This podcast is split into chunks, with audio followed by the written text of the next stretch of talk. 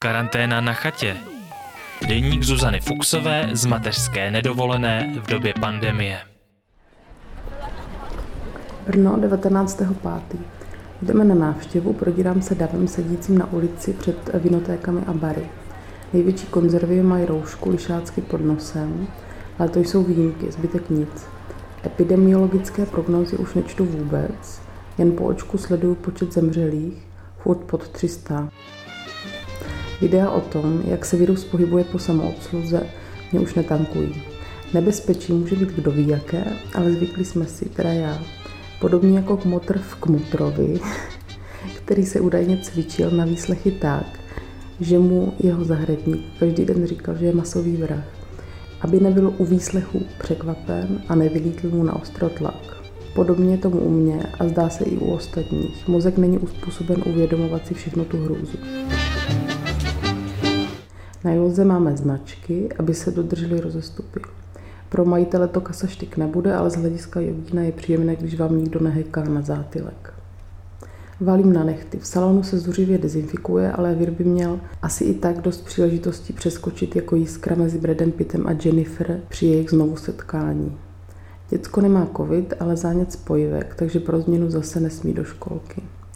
Zase šudlám práci po nocích, rodičovská klasika.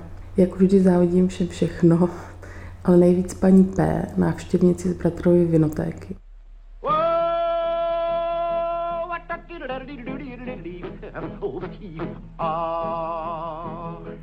Nechci ji úplně podceňovat, ale vzhledem k tomu, že v podniku stráví už desetiletí celou otvíračku, po nocích na doktorátech asi nedělá.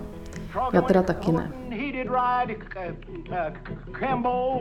Všichni ze sebe musí, zdá se, vyblinkat všechna slova, která za ty měsíce neřekli.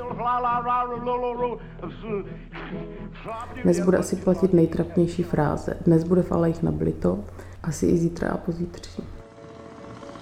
To zas bude v alejích nablito. Celá situace po epidemii mi přijde i tak divná. Neproběhl žádný zakončovací rituál, jako maturitní večírek, pálení morany nebo stripty s smíchem na loučení se souborou. Něco, co by řeklo, že je s tím ámen. Takže budu dělat jako, že nic.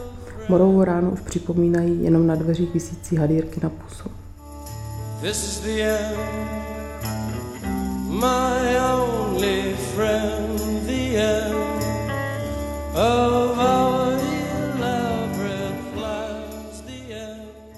Karanténa na chatě. Deník Zuzany Fuxové z mateřské nedovolené v době pandemie.